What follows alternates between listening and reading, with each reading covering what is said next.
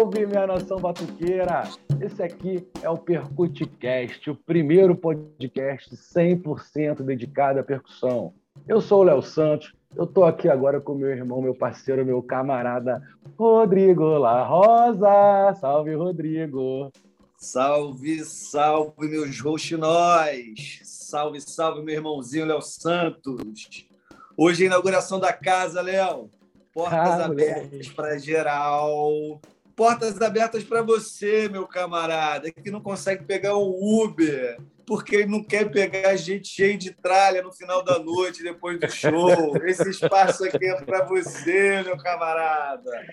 Para você, meu parceiro, que já obrigou seu companheiro, sua companheira a carregar três volumes com pandeiro, com chequerê no final do show, tá ligado? Esse podcast também é para você.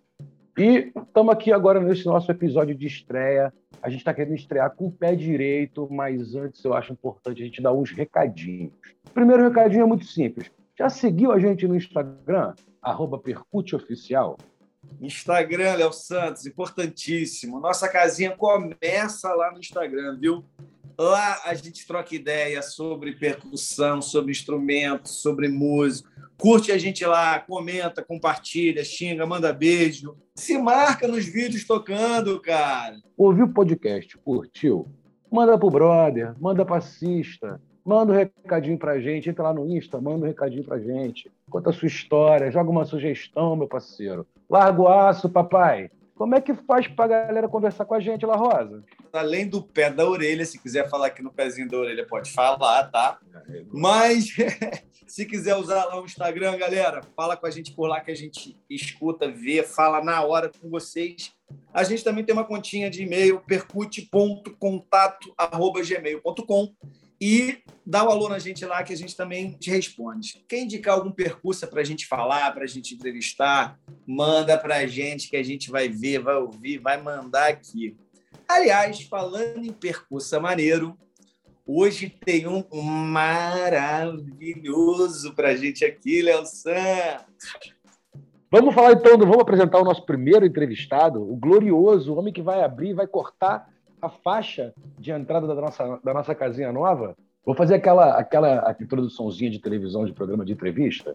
O nosso camarada é cantor, compositor, percussionista, produtor, professor de percussão, encantador, encantador, escultor das nossos, nossos sonhos. Senhoras e senhores, com vocês, Gabriel Lopes. Fala, Gabiru.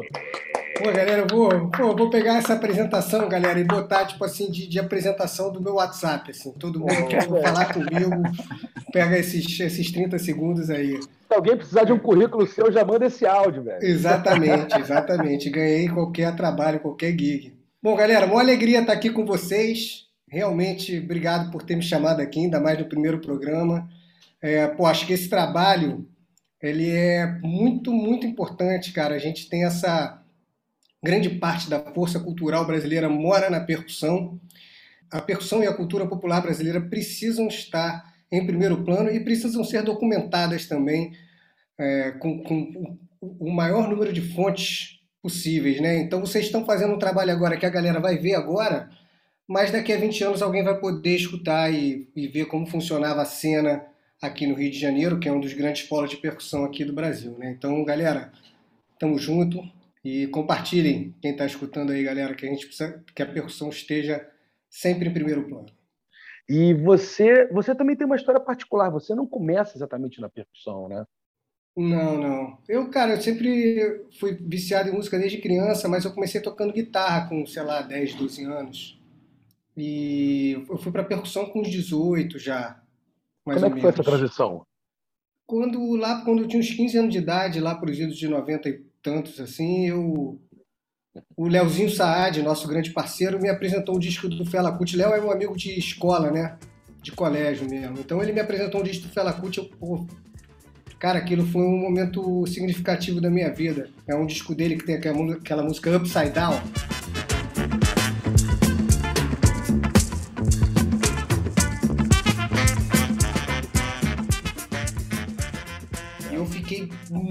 Muito, na hora que eu escutei aquele negócio, É, explodiu meu peito de alegria, velho. Foi impressionante. E aí eu larguei a guitarra e fui tocar percussão. Você ouviu o disco e foi atrás de algum professor de percussão? É, não foi instantâneo, né? Eu escutei o disco, fui me aprofundando na música africana, né? Fiquei sabendo pelo, pelo mesmo Léo Saad que o Léo Leobons, nunca tinha ouvido falar, dava aula lá na Gávea na época. E aí a gente fazia, comecei fazendo conga cubana, né? Não fiz vatá nessa época. Teve um negócio interessante que a partir de um certo momento ele passou a fazer um negócio chamado Sábado da Rumba. Eu acho que La Rosa, você foi num desses Sábado da Rumba que ele fazia? Aonde era? Cara, era na casa de um cara chamado Nelson, um cubano, que morava em Benfica, perto daquele viaduto Onanere, atrás do Morro da Mangueira. Caralho, não peguei isso e você me falando isso chega dói o coração que eu perdi esse rolé. É porque isso, cara, foi meio assim. Eu, eu era músico amador, né, ainda, e cheguei lá e esse negócio começou a juntar não só os alunos dele, mas a cena percussiva do Rio de Janeiro lá, né? Era, cara, era um barato o um negócio lá. Então... Eu vou te perguntar, Gabiru, a gente está falando de quem, assim? Tu chegava nesse sábado da rumba. Ah, tava lá, Ramiro Mussoto, foi onde eu conheci o Ramiro Mussoto, foi onde eu conheci o Ney de Oxóssi, e aí passei a ter aula com o Ney, que o Ney é realmente a minha principal referência, né? Foi o candomblé é a minha principal base de, de conhecimento percussivo. É, aí todos aqueles caras, Sidon, né, os caras da parede que eu não conhecia ainda, né, principalmente o Sidon ia muito, que ele é muito amigo do Léo Leobon. Gustavo de Dalva teve lá. lá eu conheci... Agora eu entendi por que eu não fui, cara. Porra, sinistro, maluco. Porra. Porra. Meu chamou, ficou em casa debaixo da coberta, papai. Porra, me borrei todo. Falei, vou nada, maluco. Vou fazer o que lá? Cara, era um barato, mano. A gente era as congas assim no, num pátio, cara. E lá teve um lance, cara, legal que eu escutei uma conversa do Ramiro com o Sidon. Cara, você ainda estuda todo dia? Não, eu não tô conseguindo, tô trabalhando demais e tal. E, eu, e isso me deu ideia, cara, meu irmão, os caras estudam. Eu falei, pô, vou fazer isso, né, cara? Comecei a estudar essa porra todo dia. Quer dizer, e... até então tu só fazia aula de, do afro-cubano lá com o Léo, conhece Ney, e já começou ali mesmo a fazer as aulas com o Ney? De, de... Já. Eu e o Leozinho fomos os primeiros alunos do Ney aqui no Rio, cara. Tu tava com que idade nisso aí, ô, Gabi? 19, 20 anos, assim, mais ou menos. É, o, o, o, aconteceu um negócio, eu fui com o Léo para Cuba, eu, Léo Leobons e Léo Saad, em 2001. A gente foi para Cuba. Eu fui para Cuba com o Léo, aproveitei essa oportunidade, o Léo chamou a gente, né? Aliás, o Léozinho forçou a barra e a gente acabou indo, né? Figura. Cara, e o Léo conhece todo mundo. É. O Léo Leobons conhece todo, todo mundo. Da, conhecia o. Tinha o mestre dele, era o Firmin? Firmin. Firmin Nani. Eu acho que lá foi que me deu a, o estalo de que eu tinha que mudar para o candomblé o foco, sabe? Porque eu vi os caras tocando lá e eu falei, pô, esses caras podem treinar todo, todo lugar, eles podem tocar, viver o negócio, sabe? Vou voltar para o Brasil e não, pô, lá eu tenho um negócio que eu posso viver, sabe? A cultura e aprender mesmo e, e chegar no, no, nível de entendimento do groove porque você participa dele, né? Como a sua cultura, né? E aí eu não saí de, continuei tendo aula com o Léo, mas mudei o foco mesmo para estudar o candomblé. Você já trabalhava com música nessa época? É, eu já estava na transição, assim, eu, eu fazia faculdade, mas eu já estava naquela nessa época, assim, de, de falar, cara, é, eu vou ser músico, saca? Não... Você fez o que de faculdade? Eu fiz economia. Aí comecei a tocar na noite, cara. Comecei a tocar na noite e tal. Aí falei, pô, começa a tocar na noite. é muito bom, né? Eu fiz aula com Suzano uma época, né? Então eu tocava pandeiro ou é, tantã, normalmente, assim, em roda de samba a, a Lapa estava muito pequena ainda, né, cara? A, a, gente no início, assim, quando eu tinha lá para os anos 2000, é, a fundição estava nascendo, o, o circo ainda estava é, em escombro, estava na transição do circo velho para o circo novo. A, nessa época que a fundição abriu e tal, aí começou a ter um, um movimento de samba na Lapa, né? Na mesma época, mais ou menos, eu conheci o Mocotó também, um pouco depois, mais para 2002, 2003. Então, mas a gente vai querer, a gente vai querer que você conte essa história também aí, cara, com o Mocotó. Se, se já quiser já entrado no Monobloco 2000? Mocotó, o Monobloco eu entrei na oficina em 2000. Com Léo também Pum. levado pelo Léo Saad. Teu padrinho, Léo Saad. Meu padrinho, meu irmão, cara. Léo é meu irmão, falo com ele direto, meu parceiraço. Eu conheci o Léo no colégio e aí eu conheci o Boato por causa disso e a gente ia no show direto, cara. Antes dele ser do Boato, saca? A gente ia, eu era amarradão em Boato. Amarradão também em Arícia Mess, que era uma banda, que era uma cantora que era a banda era praticamente o Pedro Luiz e a parede, né? O Pedro Luiz também. Que aí é onde mora o segredo. E quem balança como mar não tem medo. E se a espera é muito longa, meu nego. E se a espera é muito longa, meu nego. Aí é onde. Então eu peguei bem essa, essa cena aí da, da MPC. Lembra desse nome? MPC? Música Popular Carioca? Música popular carioca, pode crer. Farofa meio que entrou nessa. Farofa, isso. Farofa, Pedro Luiz e a Parede, Boato, A Corda Bamba. Comecei a. Eu entrei numa, né? Falei, porra, tô meio atrasado. Conheci o Tiaguinho Silva nessa época. Aí eu vi o Tiaguinho tocando, eu falei, caralho, tô muito atrasado, mano. Eu... sabe, vou ter que dar meu jeito. E aí eu comecei a estudar pra caralho e entrar nas aulas, sabe? Todas essas. Eu, eu fui na primeira turma do Rio Maracatu. Que maneiro. Peguei da época que nego dava aula lá na varanda. Era lindo, meu irmão, era muito legal. Então comecei a estudar muito com o Ney, cara, e o, pô, a coroação desse estudo com o Ney foi que a gente gravou um CD do, do pai dele, do seu Erenilton, com, pô, era, o, era o seu Erenilton cantando, Ney no rum, eu e Leozinho na base, é, o Ramiro produzindo e tocando gam. Ramiro. Então peguei bem esse início, assim, cara, foi um, uma época muito legal aqui do Rio de Janeiro, assim, na Zona Sul, porque de certa forma, a cultura popular floresceu e a Lapa floresceu junto desse movimento de cultura popular aqui da Zona Sul, né? Digamos, a cultura popular ela está sempre, né? No, no, nas escolas de samba ela não, ela não para, né, meu irmão? Não tem, pode ter democracia, ditadura, bomba nuclear, pode ter o que quiser, meu irmão. Lá é uma fonte de cultura inesgotável, mas esse, na verdade, como eu sou um cara aqui mais da Zona Sul, aqui na Zona Sul foi um florescimento nessa época, assim. É, do, do, eu, eu, queria falar duas coisas assim. É, a gente tem uma geração hoje de músico contemporâneo, a gente assim que que bebeu muito dessas fontes, todas que você falou aí agora. Isso é uma parada que eu nas rodas de, de, de bate-papo eu sempre falo assim, esse é, o Rio Maracatu, Léo Leobões, é, é, esse momento aí o Jongo da Serrinha, aquele momento em que ele que que Mestre Darcy vai para na UFRJ e pega a moçada é, esse momento aí para a nossa geração, né, cara? Ele é muito rico, ele é muito bacana e a gente consegue beber em várias fontes diferentes, trocar ideia para caramba. Eu, eu, eu, eu, vejo com muito carinho esse momento, assim, sabe? Teve uma geração que bebeu disso e que, porra, é, deve, deve ser grata a esse, esse momento. E uma outra coisa que eu queria falar é o seguinte, Léo. O senhor Gabriel falou que foi hold, não é isso? Não foi isso, Gabriel? Eu fui road do Boato, uns, uns Cara, cinco, a shows. gente tem que abrir um espaço aqui para o Road também. Eu quero, né? A gente precisa ouvir Road também, né, cara? Que é o cara que está no palco ali, que é o, que é o braço cara, do, do, do tinha palco. Road, cara, muito bom para percussa, mano. O cara, bicho, fazia tudo. O cara era super disputado, mano. O cara era de road de gig grande, assim. O maluco era bom pra caralho. E sabe aqueles malucos que o cara dava com tudo? Tinha, porra, padre, fita métrica, tinha trena. Cortador de unha. Meu irmão, o cara é cortador tudo, de mano. tudo, velho. Band-aid, Solda. aspirina. Mesmo com Tinha padre, tudo, droga, tudo. O cara tinha... e, mas o, o, o teu primeiro trabalho de destaque ali vem com, com o Feira Livre, né? Não, na verdade não, cara. Vem com monobloco. É, porque aconteceu foi o seguinte, na verdade, em 2001, eu fiz essa viagem com o Léo, a gente foi para Cuba. Eu já era aluno do Monobloco. Enquanto eu estava lá fora, é, rolaram acho que dois shows do Monobloco. Um negócio para o Multishow e uma outra parada não sei aonde. E aí parou, que seria o, o embrião do Monobloco Show. Quando eu voltei, e aí começou as aulas de novo e tal, não sei o quê, algum momento o nego entrou numa de fazer o Monobloco Show. Já me chamaram na época para tocar surdo de terceira.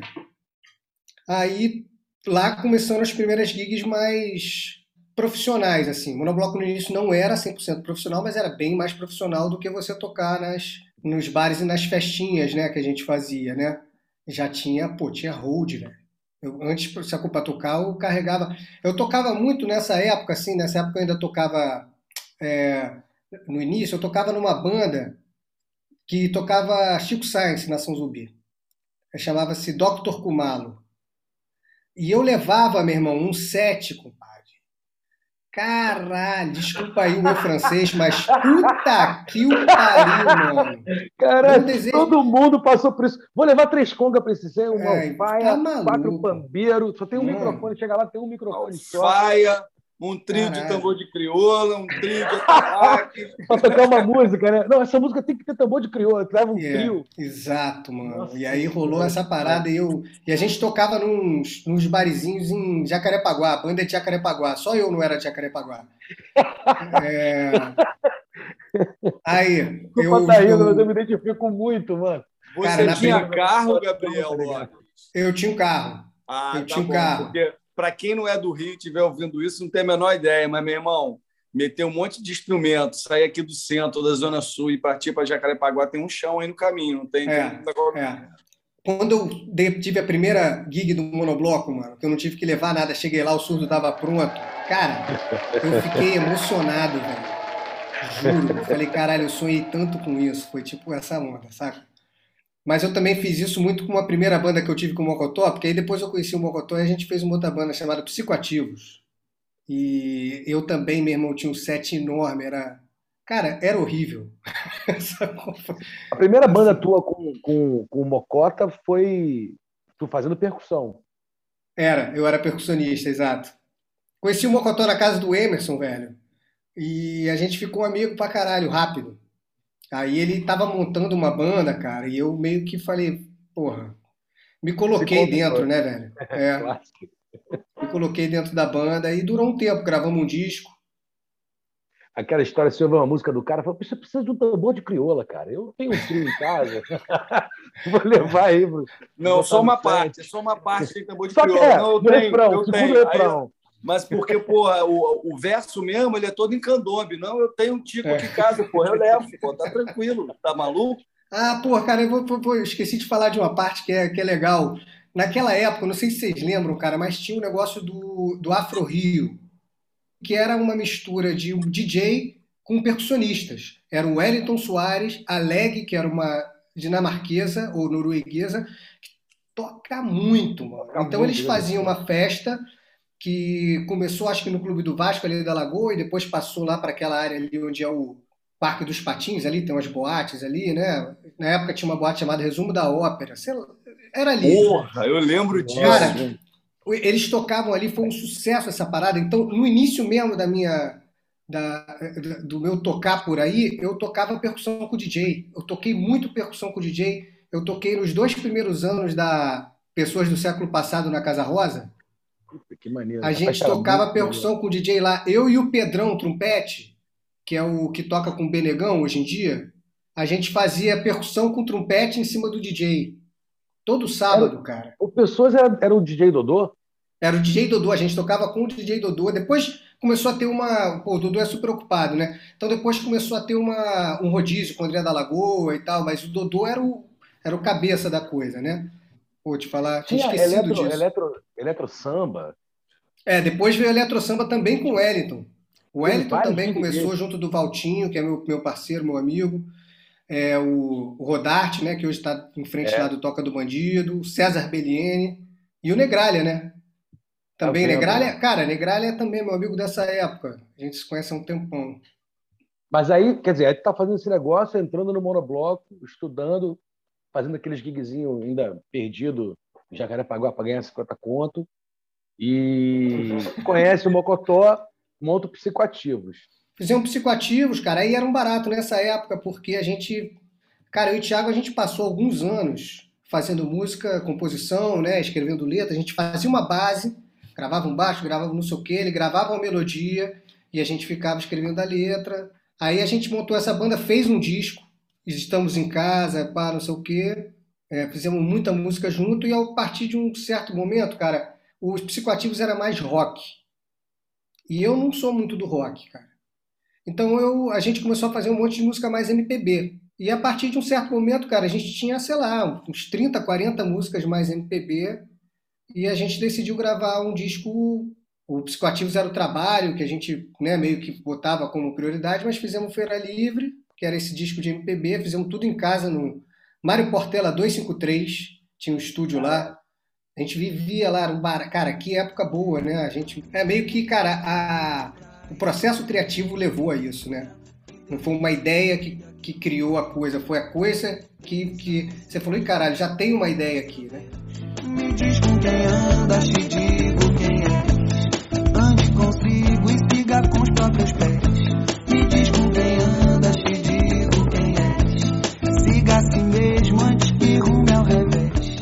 até uma parada maneira, o Vin Wenders tinha acabado de fazer o Buena Vista Social Club e ele ficou sabendo, escutou algumas músicas que estavam no meio do primeiro disco e foi lá fazer um. um ele estava fazendo tipo um Buena Vista do mundo inteiro. Caralho. É. E eu achei, meu irmão, nessa época eu achei, puta que pariu, é agora, é agora! Porra! Brilhei, mas vou brilhar, Falei, agora eu vou brilhar. Eu vou para as Europa, eu vou é para o mundo todo, e, e, nada aconteceu. Ele foi lá, gravou a gente, tem, umas, tem a fotinho nossa com ele, ele, o filme saiu, mas já a repercussão foi quase nula, assim, do filme. Não pintou então... nada? Não, nada. Cara, Feira Livre tomou, assim, minha vida por muito tempo, assim. Vou te falar que eu, eu, eu o monobloco já estava muito bem, né? E aí eu dava aula no monobloco e, e ia para a estrada, né?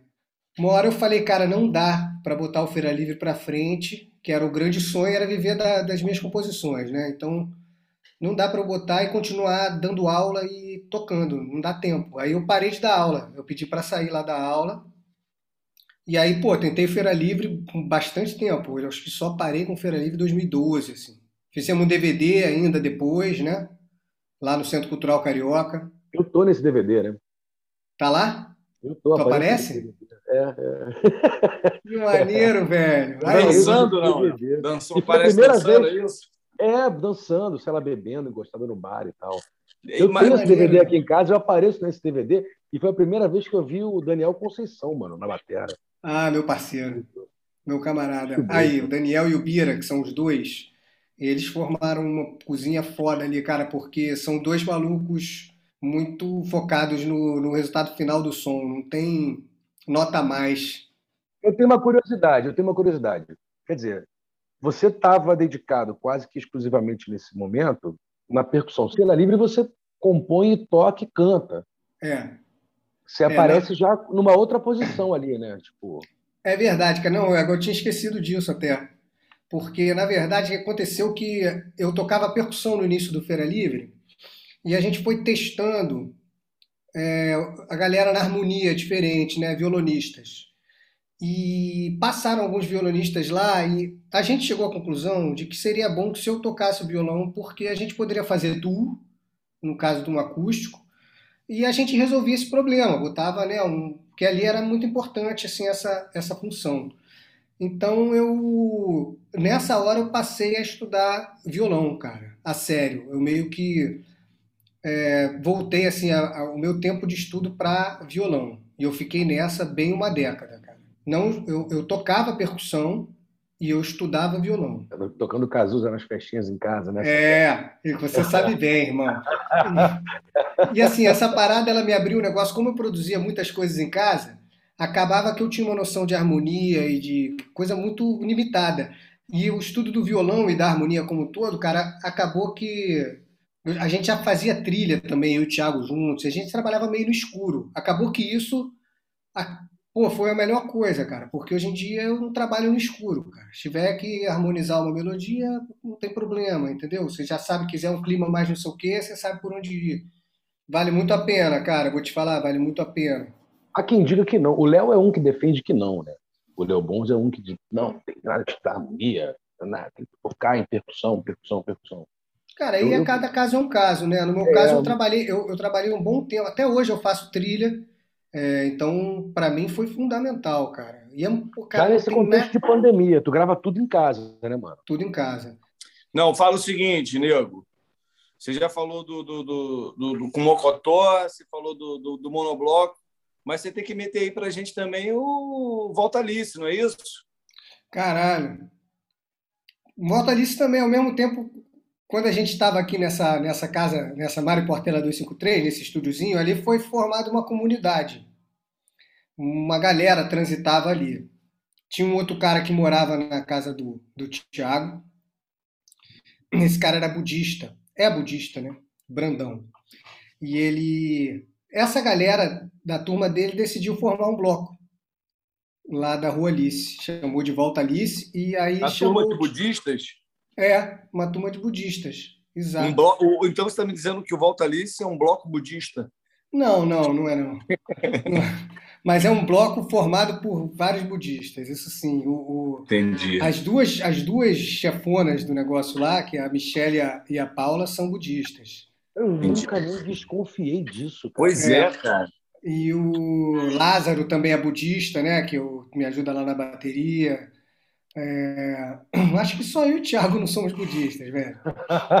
O resto... Eu já ouvi falar em bloco formado por, por causa de, de candomblé, eu já ouvi falar em bloco formado por causa de umbanda, bloco de ateus, mas agora bloco de budista eu acho que é o primeiro, hein, cara. É, mas Olha aqui no só. Rio de Janeiro tudo vira bloco, né, velho? então isso foi maneiro pra caramba, porque era mais uma parceria, musicalmente falando, era mais uma parceria minha e do Thiago. Né? Eu, fazia eu, os sambas enredos do, do, do Os sambas enredos eram nossos, é, e eu ficava na bateria, eu era o mestre de bateria, e o Thiago cantava no carro de som. Né? Então tu dirigiu a bateria da, da do Volta Alice, foi isso? Foi esses anos todos, era eu. eu. Alguns anos eu não fiz, o Léo me substituiu um ano, o Léo Santos, o, o Nado me substituiu outro ano, porque no início o desfile era na, no carnaval, né? E o monobloco tem aquela turnê de carnaval que não dá para perder, né, velho? Então eu vários, uns, vários não, mas uns três anos eu não pude fazer. Mas todos os outros anos eu eu estava na frente da bateria lá. Foi muito ainda legal, hoje? conheci muita gente boa. Cara, ainda hoje. O último desfile fui eu. Mas Pô. 2020 a gente não desfilou. Foi desgaste mesmo. A galera quis, quis ter um ano de férias, sabe? Entendi. Tempo, né? É, porque foram 15 anos, né, mano? E bloco e é de levar nas costas, né? Isso Carregar é uma coisa importante para dizer, cara, para o pessoal que está ouvindo a gente aqui, que de repente é, está entrando em oficina, ou faz parte de bloco por outro caminho, ou nem faz parte de oficina, nem faz parte de bloco, nem nada, é só apaixonado. Mas existe essa visão de que o carnaval é só festa, e carnaval, para quem faz carnaval, é um trabalho filha da puta, mano. Meu irmão, é carregar saco de pedra. Trabalho, e a galera, porra, e a galera fica puta porque você não faz exatamente o que ele quer, quando tem isso, né? Você faz carnaval na rua, você carrega pedra meses, Gasta e aí tem dinheiro. alguém para dizer que você não fez correto porque não era exatamente do jeito que ele queria. Cara, mas isso é uma coisa bonita, cara, da, da dessa questão da cultura popular, porque ela não é, ela, ela dá muito trabalho, ela não tem um, um propósito dentro da, dessa sociedade capitalista de escassez que a gente vive, né? Não, claro, claro que pode ter também, mas não tem por definição, né? E mesmo assim a gente faz porque é, é, é, ancestral essa parada, cara. Esse lance que a gente vive hoje, né? Cada um, todos nós temos nossos blocos, né? É, o La Rosa, 442, o Léo com estratégia, né? Pô, é uma trabalheira animal, muito grande, mas a gente faz isso com o propósito da cultura popular também, né? Não só, obviamente, mas é ela que pulsa por, por baixo e, e faz com que a coisa ande, eu acho. Mas é, é muito doido. Eu vi uma entrevista com uma produtora, mais ou menos recente, e ela fala uma coisa que eu me identifico muito. Ela, ela, diz que todo final de carnaval, todo final de desfile, ela tem a sensação claríssima de que ela nunca mais vai fazer aquilo.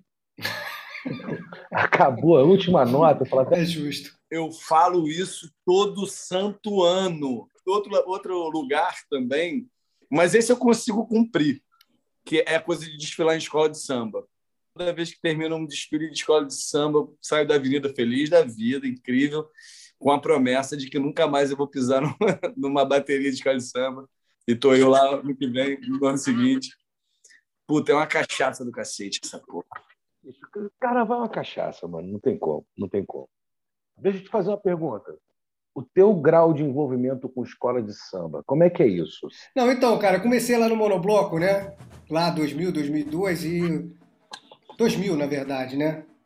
Mas desde o início eu comecei a ir nas escolas de samba. Fui primeiro com, com os caras da parede lá na Grande Rio, com a época do Odilon ainda, na época que o Odilon pô, o Odilon tirou, acho que não me engano, nove anos que ele tirou é, 10 em todos os jurados, né? Então o Odilon era, era grande referência, né? Ele marcou época mesmo. E ele foi uma grande referência para o monobloco também, né? Ele foi a referência para o monobloco. Né? Ele realmente. E, cara, ele é um dos grandes mestres da história das baterias de escola de samba. E aí eu fui lá, mas depois o Maurão entrou pro monobloco. E, e o Maurão, na época, estava na Rocinha, de diretor ainda. E aí eu comecei a frequentar os ensaios da Rocinha, desfilei lá dois ou três anos, não lembro direito. Depois eu tive que parar de desfilar, porque o monobloco começou a fazer as turnês é, de carnaval, mas eu continuei indo nos ensaios por muitos anos. Muitos anos eu fazia o ano inteiro de ensaio e não desfilava. Eu, cara, sempre achei o lance da, da linguagem da, das baterias de escola de samba, aquilo, eu sempre fui apaixonado pela parada, assim, sinceramente indo, né? Eu não tinha muito essa ideia de, de escrever nada, nem de fazer nada, mas a partir de um certo momento, cara, o Maurão, cara, que, é o, que, que também é meu mestre nesse, nessa área da bateria de escola de samba, eu tenho a grande alegria de ser amigo dos meus mestres, que o Maurão é meu grande parceiro também. E ele faz umas bossas muito diferentes, muito animal, velho. O Maurão é muito musical. Ele merecia estar numa bateria do grupo especial, ele é muito musical. Ele ficou 10 anos à frente de escolas do grupo A. E ele só perdeu décimos um ano. Ele é animal, Mauro. Aí eu vi aquelas bossas rolando do Maurão e as bossas muito maneiras. Eu falei, cara, essa porra tá se perdendo. Esse maluco, porra, esse lance lindo aí vai, vai acabar, vai, né? vai, vai se perder na história. E eu tive essa ideia de fazer o livro há um tempão atrás, o livro dele, As Bossas do Mestre Maurão, que depois eu fiz e ele não botava muita fé, velho. Falou, não, a gente conversa. Aí, cara, teve um momento que eu falei, porra, eu não vou esperar o Maurão, não. Eu vou escrever, depois vou mostrar para ele. Aí começou todo o trabalho de pesquisa, que é um trabalho meio minucioso, é, é, é, super trabalhoso, né? Você tem que encontrar a bossa dentro do vídeo, você encontrar vários vídeos da bossa, aí você tem que encontrar o cara do repique tocando, para você ver a, a, articulação legal, você tem que encontrar o cara do tamborim, principalmente tocando, para você ver a articulação certinha. E aí escrevi. Mas você começa, você começa com as bossas do Maurão. Você vai pesquisar é. as bossas que o Maurão fez. Qual é o recorte, é. mais ou menos, que você dá ali? Ah, cara, eu peguei o esquenta da Rocinha, peguei algumas bossas dele no Cubango e algumas bossas dele na Viradouro. São oito bossas e e o esquenta, eu acho, ou sete bossas e o esquenta, algo assim. Mas começou com o negócio do livro do Maurão. Eu achei que ia ser isso. Eu vou fazer o livro do Maurão e vai ser isso. Mas não foi, né? eu continuei fazendo. Depois fiz o livro do mestre Dudu, da Mocidade. Grande mestre Dudu, figura. Cara, gente boa demais, super talentoso, uma figura. Gente fina, velho, mestre Dudu, vou te falar.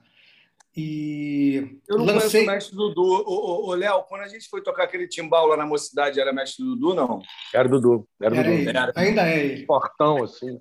Sim, Muito sim, bom. tá, tá. Então tá, tá bom, foi mal.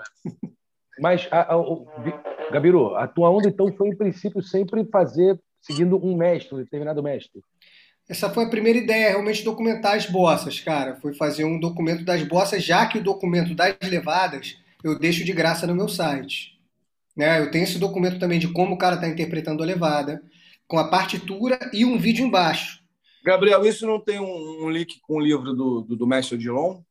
Cara, com certeza. É, o livro do Mestre Dilon foi um livro muito importante e eu não conheço o Guilherme Gonçalves, mas obrigado por isso, porque é, o livro foi o único livro por muitos anos. Então isso, o, livro do Guilherme Gonçalves e do Odilon, cara, foi um pô, foi um oásis no deserto, né, cara? Então, é, eu acho que um, pouco de, um pouquinho de eu continuar esse trabalho, cara, é ver que um negócio tão importante para nossa cultura, e, e tão importante para tanta gente está se perdendo por ser somente uma cultura oral. Existe algum documento anterior né, do mestre Odilon que documente essa, essas, essas levadas? Na tua pesquisa, tu, tu, tu, se esbarrou com, com esse tipo de pesquisa, não? Que eu saiba, não. Esse é o primeiro. E, e depois, depois dele, assim, entre o do Odilon e o teu, tem outros? Eu acho que tem, cara. Tem um cara americano que lançou um que o Roberto lá da Contemporânea me mostrou. Eu não tive acesso ao livro completo, mas. No Brasil que... mesmo, não. Acho que não, cara. Que eu saiba, não. Pode ser que sim, né? Pode ser que. Isso me incomoda um pouco, cara, que, que essa cultura esteja sendo, sendo tão. Não tem ninguém olhando para isso com, com carinho, velho, porque. Inclusive, eu acho aqui, cara, no Rio, eu, eu acho sinceramente que, essa, que, que a escola de samba ela, ela, sofre um certo preconceito.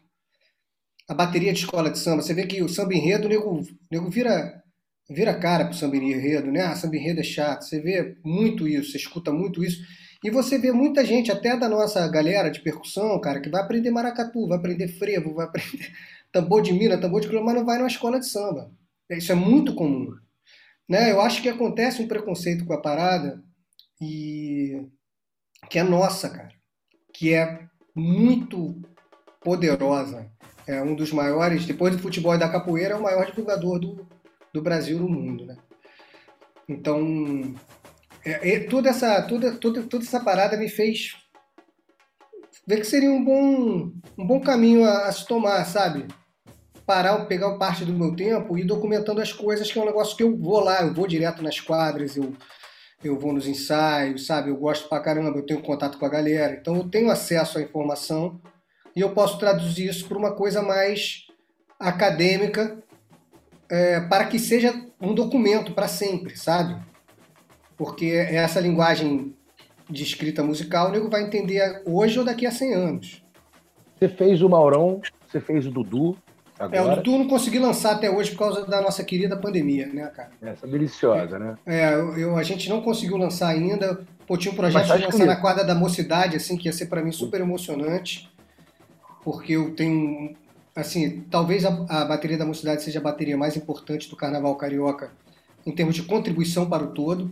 Pô, lá é. foi criada a paradinha, lá foi introduzido o estúdio de terceira, lá teve essa invenção dos arranjos mais complexos de tamborim, e lá também dizem que foi lá que foi inventada essa levada básica do repique que é tocada por todas as escolas, exceto a Estácio. É, o, o vou, vou, fazer igual no livro do Odilon, né? Que ele, ele ensina assim, né? O tucalaca, tucalaca, tucalaca, tucalaca, tu. Quer dizer, você tem as três primeiras semicolcheias na mão direita, na, na baqueta, e a última semicolcheia aqui na mão esquerda, e a, a, a o acento é nos tempos e na última semicolcheia, né? E que a Estácio faz como? Você também consegue sofrejar A Estácio, cara, ela ela bota um rufo no meio. Então ela toca o um, um rufo e a última semicolcheia. Eles tocam com uma baqueta menor ainda, que é a baqueta de, de repique normal, né? que já é menor que uma baqueta de, de caixa. E eles usam muito mosqueiro. Eles usam bastante uns.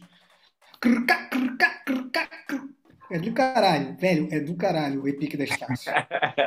é mó swing da porra. Cara, tem um negócio que eu ouvi falar que a mocidade também, que botou a baquetinha com quatro pontas pro tamborim, né? Que eles tinham um naipe de tamborim que era menor que os outros, para os caras fazer suar maior, ou ter, parecia, parecia que tinha mais gente. Eles botavam, botavam a baquetinha com quatro pontas, sacou? É, uma coisa que mudou o tamborim foi quando ele inventou essa baqueta de desse material aí, que eu não sei Nylon, nome, é material sintético. De, eu já ouvi falar que foi na Imperatriz que inventaram a baqueta desse material. Já ouvi falar, é difícil isso, cara. Porque isso também é uma coisa que, que, que dá dó no coração. Não existe nem nada, nenhum documento, nada sobre as baterias. Nada, nada, nada. Você não sabe quem inventou o repique. Você não sabe quando surgiu o repique. Eu outro dia vi umas filmagens de 1960, já tinha o repique lá. Você não sabe quanto foi inventado. Você sabe como, como desfilou a Deixa Falar no primeiro ano. Você sabe que foi ganzá, reco-reco, pandeiro, surdo e tamborim. Não tem documentação, não dá para saber. Isso dá para saber um pouco mais porque o Bid viveu bastante, o Ismael também. Então eles deram né? depoimento né? no MIS, é. né? Mas esse lance da nossa cultura ir se perdendo também, eu falei, cara, não, eu, preciso de que mais gente me ajude, que mais gente faça livro, porque é muito assunto, é muita coisa. aí você falou, você fez o, o Maurão, fez o Dudu, você não lançou, mas está feito no livro. Está feito. Isso. E você já tem um próximo alvo? Como é que é essa parada? Então, cara, chegou essa tal dessa pandemia, né, velho? E aí eu fiquei preso em casa e aí eu já comecei a escrever um outro que eu, na verdade, eu comecei três livros ao mesmo tempo ano passado. Comecei ah. esse que chama Princípios Ritmos de Bateria de Escola de Samba, onde eu metodizei a coisa, de como funciona uma bateria. É o livro para uma pessoa ler e entender como funciona uma bateria é, no geral. Não é levada. Não é levada, mas tem a levada dos instrumentos, as levadas básicas, né? tem os fundamentos de cada instrumento, uh, tem a distribuição da bateria, tem os padrões rítmicos do samba aplicados à escola de samba, né? tem as características de cada bateria, tem os elementos de arranjo do samba, que são quatro, né? Só para você pensar, a bateria ela só usa quatro elementos de arranjo: levada, chamada de repique, break e bossa. Com esses quatro coisas ela monta o negócio. Aí eu falo de cada elemento de arranjo e depois eu dou um exemplo de um arranjo básico no final. E o outro que eu estou aqui 70% fazendo. Aí que a gente é fala tudo no combo. Que cara, é? esse, esse aqui, cara, ele é sobre. São aquelas bossas que eu chamo de bossa pergunta e resposta que são as bossas clássicas. É sempre uma pergunta de um instrumento. Tim, tim, tim, tim, tim, tim, tim, tim, tim, tim, tim, tim.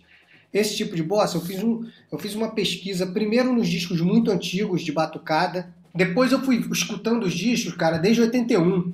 Os discos de bateria de escola de samba. E aí, quando rolava uma bossa, velho, eu separava classificava, né? Porque tem vários tipos de bossa, mas são três principais, né? A bossa uníssono, que é a bateria toda tocando junto, né? Você tá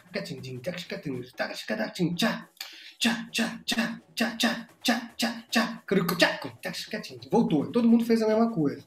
Tem essa bossa pergunta e resposta que eu acabei de falar e tem essas bossas que, que dominam hoje, são que eu chamo de bossas complexas, onde todos os naipes participam. São essas um que me fodem frase, a né? porra do juízo, cara. Essa aí que é essa aí que me perturba. Então esse livro foi uma pesquisa realmente lá. Eu vi quando começaram a fazer bossas, quando eu começou a fazer, quando época que tinha mais bossa uníssono, quando começou as bossas complexas, sabe? Dá, dá para você ter uma ideia da história das baterias fazendo a pesquisa nos discos. Sabe? O Gabriel, no nosso, no nosso encontro aqui, em algum momento a gente vai te fazer a seguinte pergunta: qual é o momento da tua carreira como músico em que você fala assim, puta merda, vale mesmo esse rolê, vale mesmo no Brasil ser músico, porque, puta, eu me fodo tanto, mas pô, olha o que está acontecendo aqui agora. Que tu olhou, tu fala assim, meu irmão, isso aqui é, isso aqui, isso aqui é genial, isso aqui vale o rolê todo. O gravação do disco com o mestre Eri Newton, com o pai do Ney, quando acabou e eu cheguei em casa, cara, eu, eu nunca tive de novo aquele sentimento, velho. É, é uma, uma alegria muito profunda, um, uma sensação de que, porra, tudo valeu a pena. Beleza. Sabe com uma sensação de quase já posso morrer, sabe? Cara, eu vou aproveitar então a deixa do, do, do La Rosa, que foi emocionante, e vou, vou, vou embarcar nesse no nosso paradido aqui. São perguntas meio genéricas, e várias delas são respondidas ao longo do papo, tá ligado? Algumas eu acho que vale a pena assim res responder de novo, tipo no bate pronto, tá ligado? Tá. Só pra gente ter aquele pá. Beleza. Vamos lá. Seu instrumento 01 pode ser o primeiro que você aprendeu a tocar ou, ou o instrumento que você mais gosta de tocar hoje em dia. Aquele desenho que você vai rabiscar na tatuagem. Eu vou escolher uma tatuagem isso, do instrumento. É meu 01, é isso. Aquele que você bota na, na, na panturrilha. A tatuagem da panturrilha. ah, cara, eu acho que se eu fosse botar o meu instrumento 01, é, o que eu comecei a tocar é a guitarra, mas eu acho que eu colocaria o violão, cara. Eu adoro violão. Saca? Eu que adoro doideira, percussão também, mano. mas percussão, percussão são muitas, né? Eu não tenho como escolher um instrumento de percussão, assim. Cada hora eu estou mais focado em um, estudando, mas o violão está sempre aí. O violão é meu tá. parceiro de todas as Oficial, horas. Oficial, violão, seu violão está tá tatuado na sua panturrilha, beleza. É. Mas qual, qual instrumento de percussão você agora está dando mais foco, por curiosidade? Repique. Que isso, meu garoto. Senti a pressão. É... Um disco. É, irmão. É, irmão. A, gente, a gente se ajuda, a gente não compete. Pô, pelo amor de Deus, não, eu vi isso. Pô, vou cair de vários gigs aí. Mas tudo bem. Vamos lá. Disco primordial, inspirador para você. Um disco que bateu no teu ouvido e, tipo, sacudiu tua cabeça do ponto de vista da percussão. Ah, do ponto de vista da percussão? É, é. Posso pensar? Aquela, aquela velha pergunta, né? Não, olha, não, pode generalizar, irmão. Pode, pode jogar um que, que é, te inspirou no é, violão. É, pode ir trazendo também. Um bem, bem com força. Bem, então, cara, o, o disco de percussão, assim, que, que eu mais escutei, talvez, é um disco de uma fitinha que o Léo Sade tinha, que chama Orissá Nigéria. Muito Caraca. foda, galera. Muito animal. Esse com umas melodias muito lindas, sabe? E, e percussão e melodia dum-dum pra caramba, né?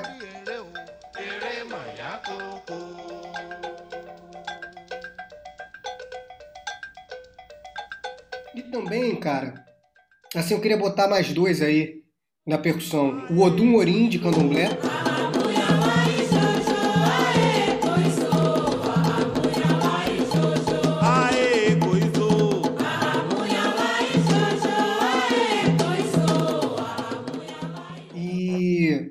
Eu tenho um disco de um banda chama é, Cânticos Religiosos Afro-Brasileiros. Cara, foi um CD que eu comprei lá na Uruguaiana, muitos anos atrás, que também eu escutei muito, muito.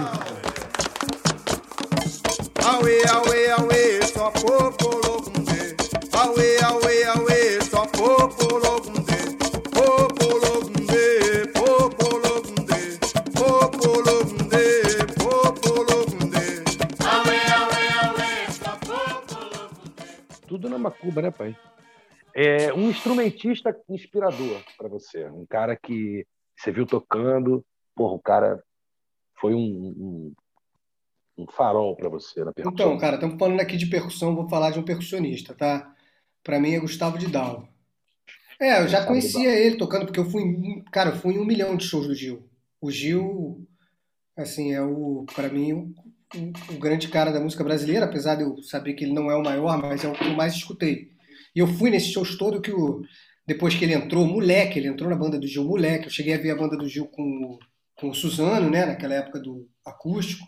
E aí o Gustavo de Dalva, ele é muito musical, muito foda, velho. Eu acho ele realmente, como percussionista, eu falaria dele, talvez o Paulinho da Costa também, claro, muito fodão, né? Eu sou fãzaço do Paulinho da Costa. Se eu encontrar ele, é aquele cara que eu peço foto. Vamos lá. Já. Isso aqui é uma, uma que você já, acho que você já meio que respondeu, mas talvez você possa elaborar alguma outra coisa assim agora. Quem são para você os seus grandes mestres na percussão? Cara, Neide Oxóssi e mestre Maurão. No violão, cara, eu vou botar aqui o Carlinhos Chaves. Foi meu primeiro professor. Gabriel, deixa eu te fazer a próxima pergunta. Conta para gente mais ou menos como é teu processo de estudo. Como é que você faz isso? Como é que, como é que você coloca isso aí na, na ponta dos teus dedos? Como é teu processo de estudo? O que, o que, que você pode dizer para a galera sobre, sobre esse teu processo aí? Cara, eu acho que tem, tem dois caminhos que eu pego hoje em dia, né?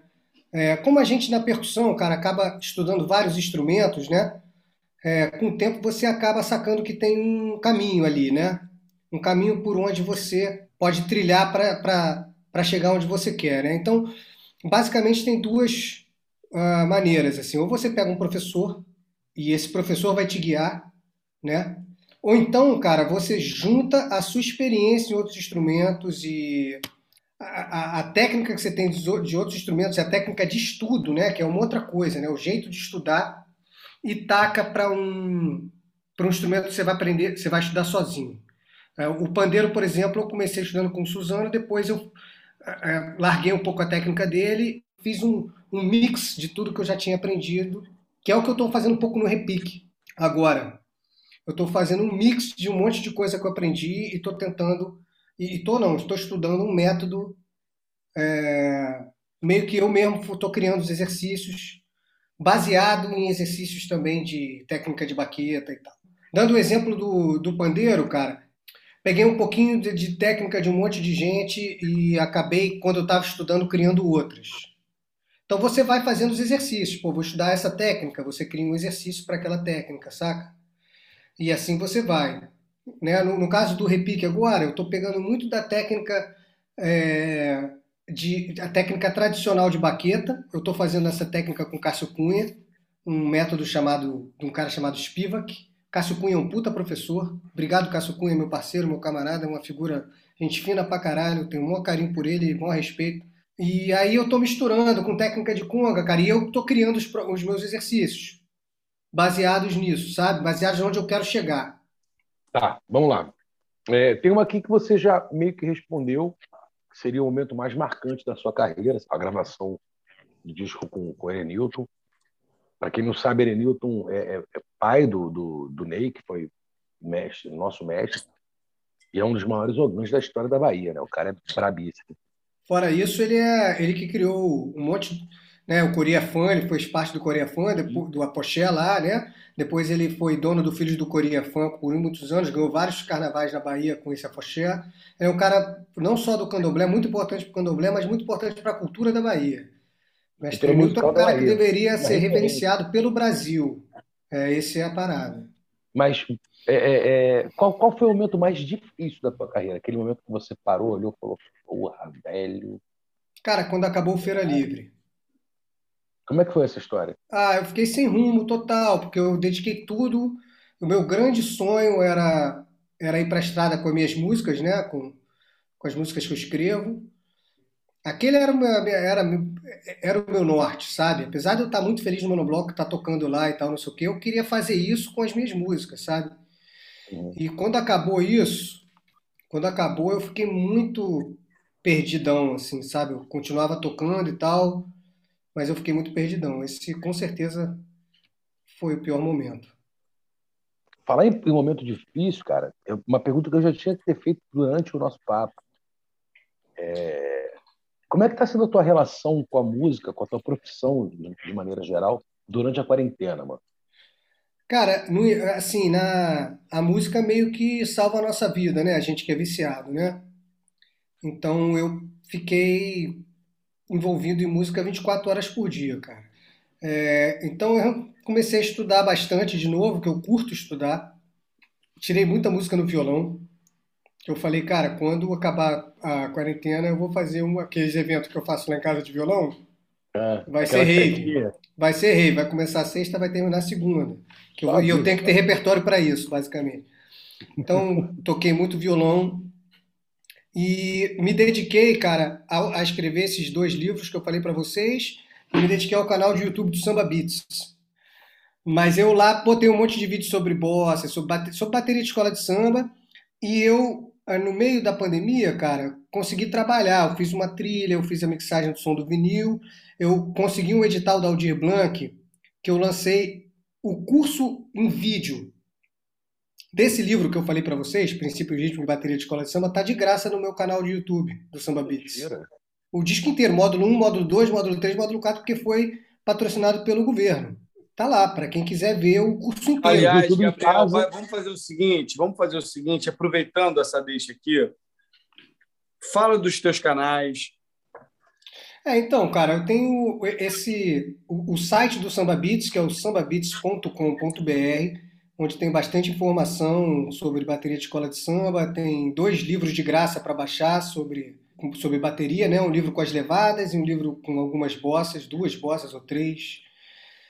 Só deixar seu e-mail lá e baixar. E o canal de YouTube, que tem muito. Tem, além de ter esse conteúdo falando sobre algumas bossas em específico, falando sobre a bateria de escola de samba como um todo, tem esse curso completo de bateria de escola de samba, né? mais de uma hora e quarenta de vídeo, e tudo lá em, separado em módulo, bem didático. E tem também lá algumas entrevistas com grandes mestres da percussão brasileira, a entrevista em português e inglês. E, aliás, quase todos, tirando o curso, todos os vídeos lá são legendados em inglês, é português e inglês, então tá para o mundo, assim, de certa forma. Tem entrevista com cara de cobra, com Marco Suzano, com o mestre Dudu, com Macaco Branco, com o mestre Wesley, todos esses grandes caras da nossa percussão, a gente entrevistou lá. A gente, esse foi um trabalho em parceria com o JP, da jppercussion.com, que é, que é meu parceiraço, meu irmão, meu camarada. Então, esses, esses dois canais para percussão. E quem quiser conhecer o Feira Livre, cara, youtube.com.br Grupo Feira Livre, ou então no Spotify tem os dois discos do Feira Livre lá.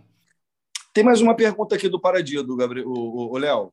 Senhor Gabriel Lopes, se hoje eu te chamo para uma gig, eu falo assim, Gabriel, eu estou tocando aqui um violão, que eu estou arrasando nesse violão aqui, eu quero fazer um show, quero fazer um espetáculo, estou te mandando o repertório aí por e-mail, dá uma ouvida. como é que tu monta teu set? Esquece aquele período de 20 anos atrás que tu botava o, o trio de, de tambor de crioula, os três atabaques, o quarteto de conga, cinco alfaia. Hoje, como é que você resolve isso, cara? Cara, isso depende muito do, é, do gênero, né? Musical. Mas o que é que não pode faltar, cara? Pandeiro. Isso, o que não pode faltar? Então, pandeiro, conga, chocalho, agogô, não podem faltar. Eu acho, sabe? Botando assim no básico do básico. É isso. É, com esses instrumentos você vai conseguir é, abarcar muita coisa, né? Puder levar duas congas ajuda, mas. Ai, minha coluna, né? Mas... Já começa a complicar. Já começa a complicar é. né? Mas, mas se tiver que... uma van e um road, já ajuda, né? Pô, aí é quatro conga, meu irmão, quatro alfaia, aí vai que vai, mano. Coitadinho do road, sacanagem. Cara, uma pergunta que nem tá aqui, mas o, o, o La Rosa sempre faz. Mas você tem alguma dica de livro, fora o seu? É. Tirando o seu livro, tirando o seu. Tirando livro, o seu. Outra... E aí, o livro, um livro de percussão, eu não imagino também que a gente tem um zilhão, e... mas de repente alguma coisa que te colocou assim para pensar a percussão de outro jeito. Para mim, o livro de percussão é o livro do Odinon, do Guilherme tá Gonçalves. Tá para mim, esse é o livro, cara, que é não só um puta livro, mas ele iniciou um trabalho que deveria, não deveria ter parado.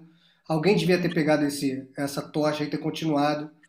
Imagina, se estivessem fazendo livros, outras pessoas, não precisa ser mulher, mas desde aquela época, cara, a gente estaria já com 20 anos de documento dessa cultura.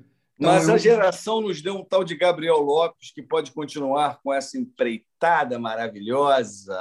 Exato. Então eu, eu falaria desse livro e eu também aquele, aquele livro do da Casa de Oxumaré, Pierre Verger, os cânticos que, que encantaram Pierre Verger. Sabe qual é esse livro? Puta, capa branca, maravilhoso. É, então esse livro é do caralho, cara. O, o CD que vem com esse livro é o material é tudo muito bom, né? Do caralho. É maravilhoso. Então, esse livro aqui, é. para quem curte candomblé, ele é ele é bem importante. Eu para ela poder brilhar. um negócio aqui. Eu preciso registrar um negócio aqui. Quando alguém vai falar alguma coisa e fala assim, porque no meu livro Puta, é bom pra caralho. Diga aí, Gabriel. Porque no meu livro. Aí, isso é, é engraçado. Bom, Bem, isso é, é engraçado. Eu não sei assim você, que... eu não sei vocês, mas no meu livro. Aí fudeu, é. né, mano? Ah, cara, é né, mano? Eu, um, dia, um, dia eu vou, um dia eu vou poder falar isso, cara. Tem que escrever alguma coisa, cara. Pô, isso é muito bom. Porque no meu livro, putz, isso é muito bom.